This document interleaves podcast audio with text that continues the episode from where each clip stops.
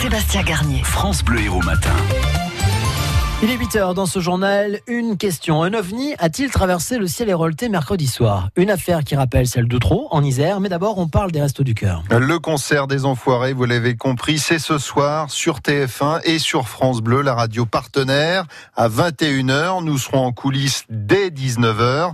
Je rappelle qu'un CD acheté, c'est 17 repas offerts. Les Enfoirés, donc, ça compte, mais pas autant que les bénévoles des restos, selon la chanteuse Amel Bent se rend compte tout d'un coup que les enfoirés, mm. bah, ce n'est que une petite partie finalement infime du grand travail exceptionnel de tous les bénévoles et de l'association que, que, sont les Restos du Cœur. Alors oui, nous on est la partie la plus visible de l'iceberg parce qu'on va passer sur TF1, parce qu'on est en direct sur une énorme radio comme France Bleu, etc. Et puis parce que c'est des artistes connus, il y a une grande notoriété. Mais euh, évidemment, nous ne sommes qu'une goutte d'eau dans la mer, goutte une belle goutte d'eau qui aide beaucoup. Effectivement, c'est pour ça qu'on le fait avec toujours autant de ferveur, de plaisir et, d'émotions incroyables. Voilà, la diffusion du concert, c'est aussi le point de départ de la grande collecte nationale. L'association fondée par Coluche espère recueillir cette année 8000 tonnes de denrées alimentaires aux portes des grandes surfaces. Manger à sa faim, c'est bien sûr vital, mais s'occuper de soi, c'est également très important. Dans les prochains mois, des stands de coiffure, de manucure ou encore d'esthétisme seront installés dans les centres. Les restos s'inspirent en fait de ce qui a été mis en place depuis plusieurs mois à l'antenne de Marseillan où vous vous êtes rendu Stéphane Pocher? Cathy s'installe deux jours par semaine sur une simple table à l'entrée des restos avec tout son outillage. Cette retraitée ancienne coiffeuse professionnelle a eu besoin des restos dans sa vie. Maintenant que ça va beaucoup mieux, je veux rendre service aux autres. Bah, quand on voit certaines personnes arriver, des fois on a envie de leur dire vous voulez pas un petit coup de.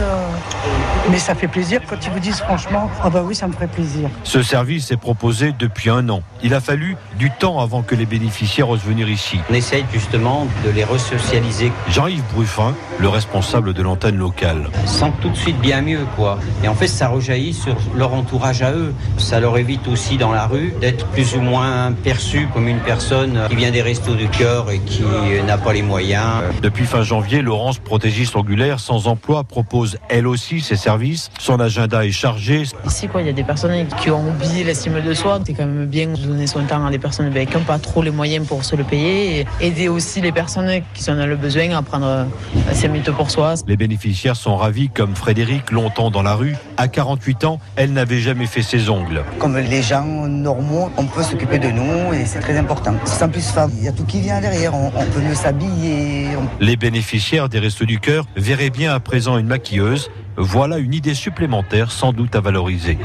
Un reportage à retrouver sur francebleu.fr. Ce 8 mars, c'est aussi la journée internationale de lutte pour les droits des femmes. Placée sous le signe de la lutte contre les violences conjugales et pour l'égalité au travail, des milliers de personnes, femmes et hommes, sont invités à, à manifester, à débrayer à partir de 15h40 cet après-midi, heure théorique à partir de laquelle les femmes travaillent gratuitement, si l'on considère qu'elles sont payées en moyenne 26% de moins que les hommes. À Montpellier, la toute jeune association Les Femmes Invisibles souhaite également récolter des produits de première nécessité pour les femmes qui sont à la rue en montant un stand sur la comédie. Ça, c'était le projet, mais en fait, elles ont déposé leur demande un peu trop tard. Résultat, il n'y aura pas de stand, mais la collecte aura quand même lieu, nous explique euh, Karine euh, Cardjoulo de l'association. On a quand même décidé, euh, malgré tout, d'être là, alors en mobile certes. Donc on sera en sac à dos, on sera en caddie, mais on sera là. On a prévu euh, plein de petits euh, ustensiles pour récupérer aussi ce dont on a besoin. Ça tourne beaucoup autour des produits d'hygiène. Gel douche, serviettes hygiéniques, hein, euh, coton, du gel hydroalcoolique, enfin vraiment des choses qui sont nécessaires, des biens de première nécessité en fait à distribuer en kit aux femmes sans domicile fixe les jours d'après. L'administratif est certes très important et obligatoire, mais euh, il ne faut pas oublier la cause des femmes euh, qui sont dans des situations de précarité, faut pas oublier euh, les réelles problématiques, surtout en cette journée-là du 8 mars. Quoi. Un incendie dans une maison à Saint-Gély cette nuit rue des Acacias. Vers 2 heures du matin, les pompiers sont intervenus. Le feu avait percé la toiture. Ils ont lutté une heure pour en venir à bout. Aucune victime. Les occupants ont été relogés par des proches. France Bleu Héros 8h05. L'horreur dans une commune proche de Bourgoin-Jallieu dans le nord de l'Isère. Une affaire qui rappelle celle d'Outreau au début des années 2000. Trois enfants d'une même, d'une même famille ont été victimes de viols et d'agressions sexuelles de la part de membres de leur famille et d'amis de la famille. Dix adultes, Céline Loiseau, ont été interpellés. D'après une source proche du dossier, ces trois enfants ont tout simplement été livrés en pâture, soumis à la perversité d'adultes sans aucune limite. On est dans un milieu très défavorisé. Au total, dans cette affaire, 10 adultes de 30 à 64 ans ont été interpellés par la brigade de recherche de Bourgoin-Jallieu. Il y a plusieurs membres de la famille, dont la mère, la grand-mère et le beau-père des enfants, également des amis de cette famille. Des adultes à qui la justice reproche des viols, des agressions sexuelles en réunion et ce de manière régulière et répétée sur un garçon de 10 ans et deux fillettes de 7 et 4 ans. Le récit est effroyable avec notamment des jeux sexuels qui mettent en scène les enfants entre eux. C'est parce qu'en septembre dernier, l'aîné placé en famille d'accueil comme ses deux demi-sœurs ose briser le silence que l'enquête débute. D'après le parquet de Grenoble, l'horreur démarre à l'été 2016 quand la maman des enfants se met en couple avec un nouvel homme. Des faits qui ont duré plus de deux ans. Dans cette affaire, le beau-père, la mère, la grand-mère et un oncle ont été mis en examen et écroués hier. Trois autres personnes ont été placées sous contrôle judiciaire. Pour les trois autres, les investigations se poursuivent. La plaque commémorative du résistant français Jean Moulin, qui se trouve au Jardin du Pérou à Montpellier, a été taguée en marge du carnaval des Gueux. C'était mardi soir. L'inscription Feu aux prisons et aux frontières a été découverte le lendemain. Elle a été effacée depuis. Le portrait de Jean Moulin est accroché à l'endroit où a été prise cette photo en février 40 par son ami d'enfance Marcel Bernard. La sensation rennaise hier soir en huitième de finale allée de la Ligue Europa. Le Stade Rennais qui a pris une option sur la qualification pour les quarts de finale en battant Arsenal 3 buts à 1.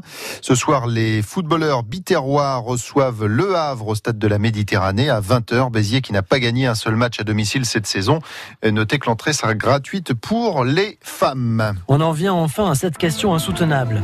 Est-ce un ovni qui a traversé le ciel et roleté mercredi soir Il était à peine 22 heures. Plusieurs habitants ont vu cet objet, cet objet brillant, laissant une traînée lumineuse derrière lui. Alors, renseignement pris, il y a bien eu quelque chose dans le ciel, effectivement, mais malheureusement, ou heureusement, pas un ovni.